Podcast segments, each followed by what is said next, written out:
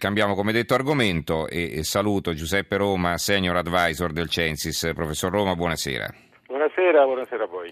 Allora, do lettura di qualche titolo di giornale e il manifesto che ci apre innanzitutto Made in Italy, eh, Italia avete un problema, il rapporto Ox sull'occupazione giovanile ci inchioda al 52%, peggio di noi solo la Grecia al 48%. Dal 2007 al 2013 un crollo di 12 punti. Chi un lavoro lo trova non, non usa le competenze. Con il 26% siamo al quarto posto nell'Unione Europea per i NEET, i ragazzi che né lavorano né studiano. Il fatto quotidiano, area Ox, l'Italia è penultima dopo la Grecia per i giovani disoccupati e quartultima per i senza lavoro da, fra i 30 e i 54 anni, ma questo chi fa annunci non lo dice. La notizia ha il, l'editoriale del direttore Gaetano Pedullà, eh, intitolato Una scuola che fabbrica disoccupati.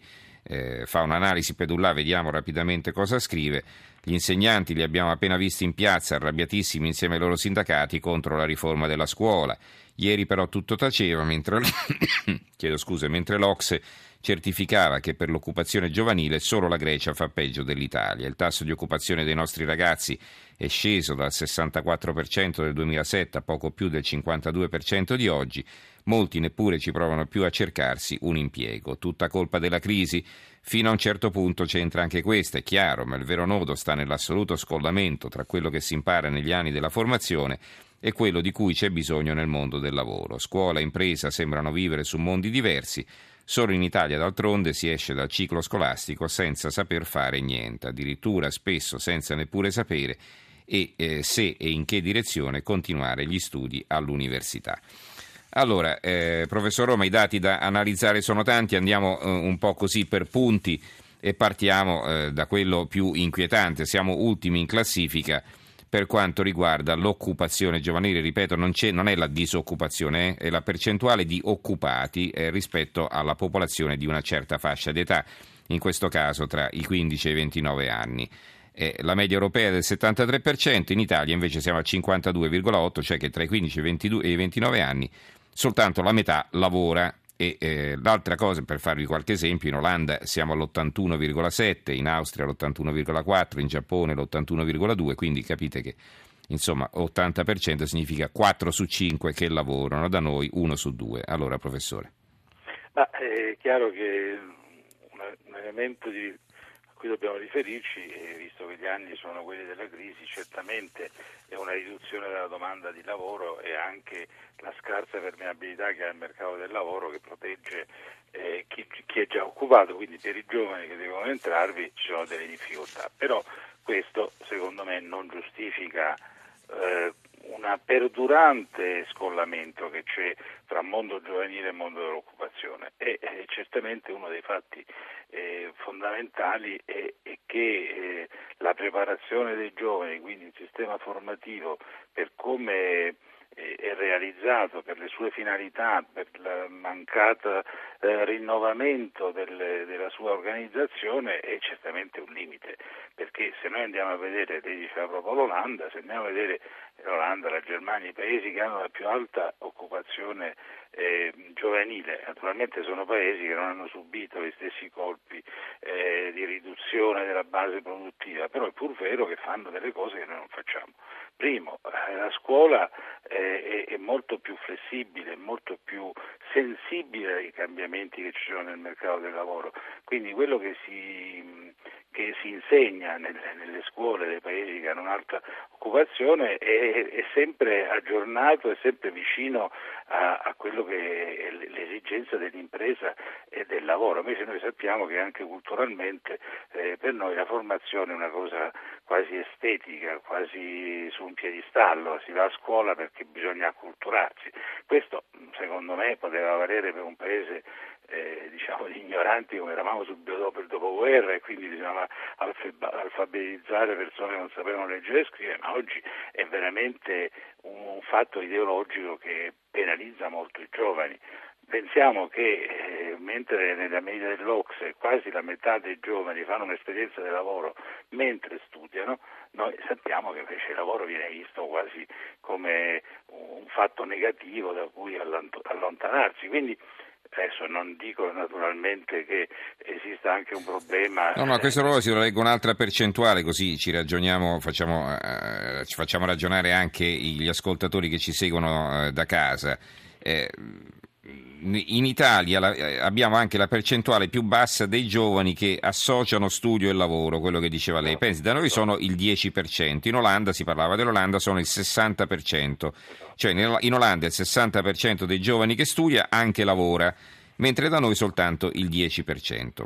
Prego, professore. Ecco, no, volevo fare anche un esempio che poi in Italia, come al solito, se uno va a guardare bene, ci sono delle esperienze, ad esempio io ho partecipato nell'area di Bologna all'inaugurazione di una grande esperienza che è stata fatta proprio di eh, formazione e lavoro, eh, però purtroppo l'impresa era tede- eh, di proprietà tedesca perché stiamo parlando della Ducati e della Lamborghini che sono del gruppo Volkswagen e lì hanno preso dei giovani che eh, sei mesi stanno a scuola a, a, imparare un mestiere, sei mesi stanno in fabbrica e non li fanno lavorare ma li fanno abituare alla vita de- del, del lavoro.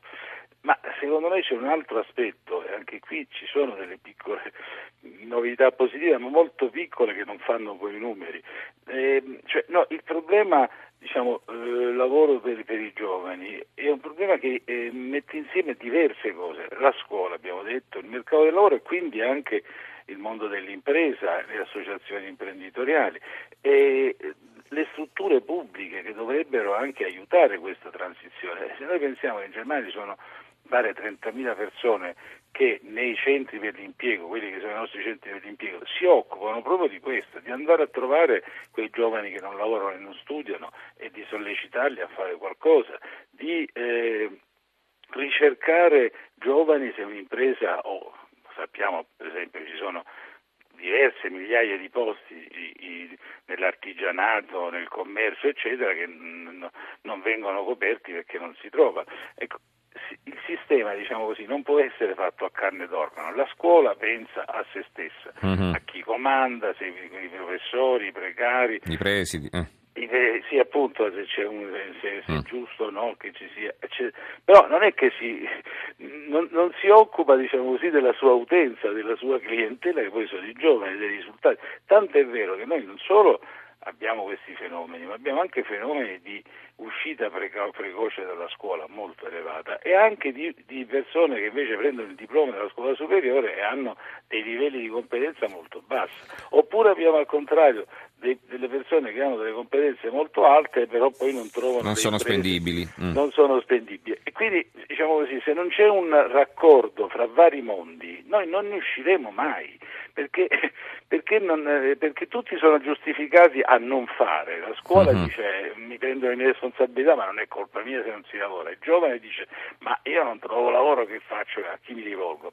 Questi alibi ci ammazzano perché obiettivamente rendono questo problema un problema quasi insolubile, invece si può risolvere solo che si imposti nel modo giusto. Ecco, lei aveva detto... Giusto... Mm, dica, dica. Il modo giusto è mettere insieme la scuola, il lavoro, il mercato del lavoro. Faccio un esempio.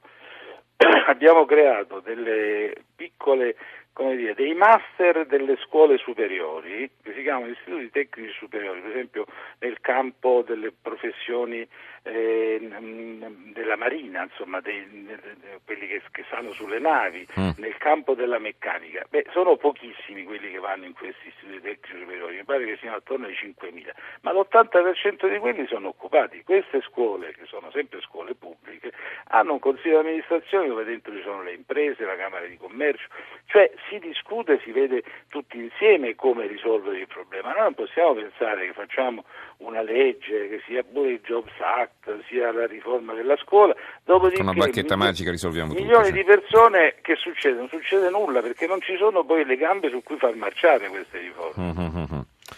Allora, abbiamo solo un minuto, eh, Gianni da Bologna ci scrive, se poi adesso si va in pensione anche più tardi il gioco è fatto, cioè il fatto che praticamente si, costru- si costru- viene a costituire una specie di tappo no, che impedisce ai giovani di entrare nel mondo del lavoro, professore. E certo, il ricambio è anche importante, però um, non è questo secondo me il dato um, essenziale perché noi abbiamo fatto tante volte, abbiamo pure, prima ci, ci siamo, eh, dire, critichiamo il fatto che la gente è andata prima, prima, in pensione per far entrare i giovani, cioè sono tutti dire, trucchetti, bisogna rilasciare la fisiologia delle cose, è chiaro che una persona oggi a 65-66 anni può lavorare bene, magari part time, magari lasciando un mezzo lavoro a un giovane che entra, però non è il punto, come dire, il numero è quello, facciamo solo turnover. Secondo me il problema dei giovani è un problema di mettere in raccordo formazione, mercato del lavoro, strumenti per, per fare in modo che la domanda e l'offerta uh-huh. si possano incontrare. Poi, cioè, perché... eh, non, non, bisogna inventarsi chissà che, basta vedere dove le cose funzionano e magari copiare. Esatto, no? esattamente. e va bene, ci dobbiamo fermare. Allora, eh, ringrazio il eh, professor Giuseppe Roma, il sociologo, senior advisor del Censis, con il quale abbiamo commentato questi dati OXE. Grazie professore e buonanotte, arrivederci. Buonanotte. Qualche altro dato, siamo anche ultimi eh, per quanto riguarda l'abbandono della scuola. In Italia il 17% dei giovani lascia la scuola secondaria senza aver conseguito un diploma ed è la percentuale più alta dopo quella spagnola, quindi penultime. Solo la Spagna fa peggio di noi e così ci sono tanti altri dati che vi invito a leggere sui quotidiani di domani. Allora ci fermiamo, diamo la linea a Roberto Zampa che condurrà il giornale dell'Una e ci risentiamo subito dopo per presentare il nuovo numero di Panorama. Tra poco.